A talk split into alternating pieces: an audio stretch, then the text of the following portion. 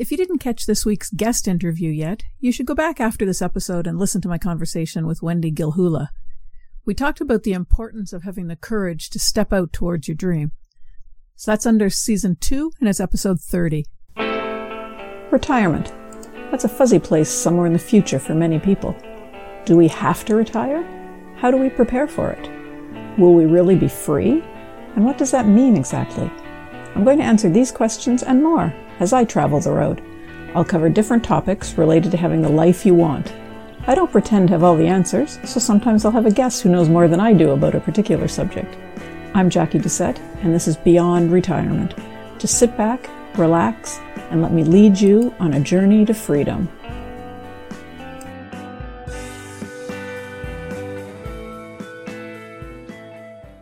Hi, everyone. Welcome to solo episode number 40 of Beyond Retirement.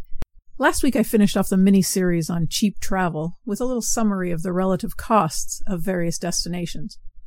As expected, there's a lot of variation between continents, but there are even some big differences between different regions of the same country.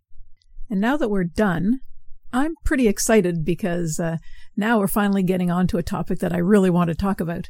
For the next few episodes, I'm going to talk about house sitting. As some of you know, I've been doing some house sitting over the past couple of years in preparation for making it my retirement gig, the way I'm going to travel and see the world and visit some of the places that I want to see.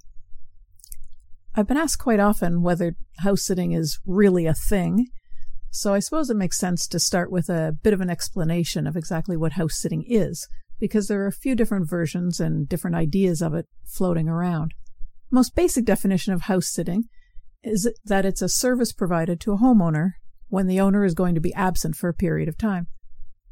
The service involves taking care of the owner's home, possessions, and most often at least one pet. Through an agreement made prior to the sit, the house sitter gets accommodations in the house in exchange for the responsibilities of looking after the home, namely, maintaining it in the condition that the owner keeps it, and ensuring that the owner's pets remain in their regular routine, keeping them healthy and happy. Now, this can be done for a few hours, or a day, or it can be for a week, or a month, or it can even be for many months. And it's entirely up to you what sort of sits you want to apply for. And of course, you have to keep in mind that applying for a sit doesn't necessarily mean you're going to get it. It can be a very competitive market to uh, break into, and having a good reputation and plenty of recommendations under your belt is important for most of the more coveted sits. It's a bit of a catch 22 that way. You can't get reviews and a good reputation unless you've got some sits, and you can't get a lot of sits if you don't have reviews and a good reputation. Many house sitters have their whole year planned out in advance, with any off time scheduled as well.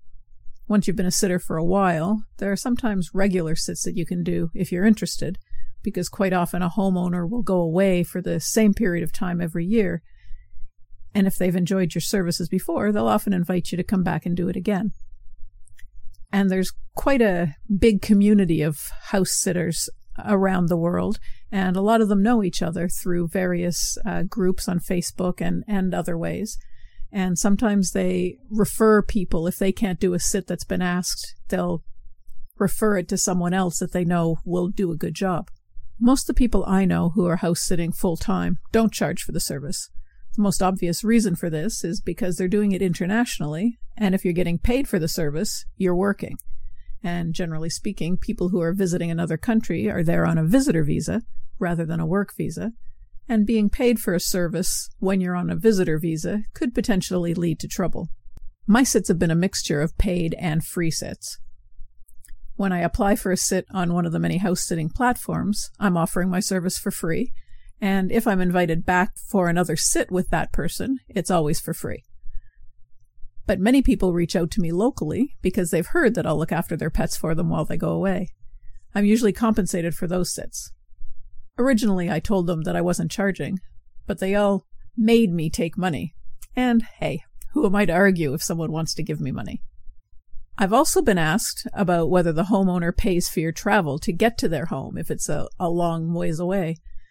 I imagine there might be situations in which this happens, but generally speaking, it's the responsibility of the sitter to get to the location of the sit. This is part of the reason why so many sitters have their schedules all planned out in advance, if you can avoid backtracking when you're traveling, it's definitely a savings. Naturally, there are different types of sits, not just in length, as I mentioned before, but also in the amount of work that's involved. It's reasonable to assume that the energy involved in taking care of a single cat in an apartment, for example, is not the same as that required for taking care of a hobby farm. And there are sits for every type of interest city, suburb, rural life, in almost any country you can think of, and single pets to farms full of animals. You can see that house sitting is a, a huge, huge uh, I don't want to call it a business, but it's a huge thing. And there are so many different types of sits that are available. I think I'm going to leave off here right now. The next subject that I'm going to talk about is whether house sitting is a hobby or a lifestyle. So that's going to be next week's topic. So be sure to tune in. And I'd like to say or suggest to you that you listen to the next guest interview as well. I'm going to be talking with Mr. Biz, Ken Wentworth. He's going to tell us how to reach our full potential in whatever we're doing. Thanks so much for hanging out with me today. I hope you enjoy it as much as I have. And that's our show for this week. Thanks for joining me for this episode of Beyond Retirement. I'm your host, Jackie Doucette. If you liked what you heard, please go to wherever you listen to podcasts, review the show, and leave me a rating. It helps me move up in the ranks and reach more people. If you've got any questions or comments, drop by my website, www.beyondretirement.ca, and leave me a short message. Thanks again for listening, and we'll chat again next week.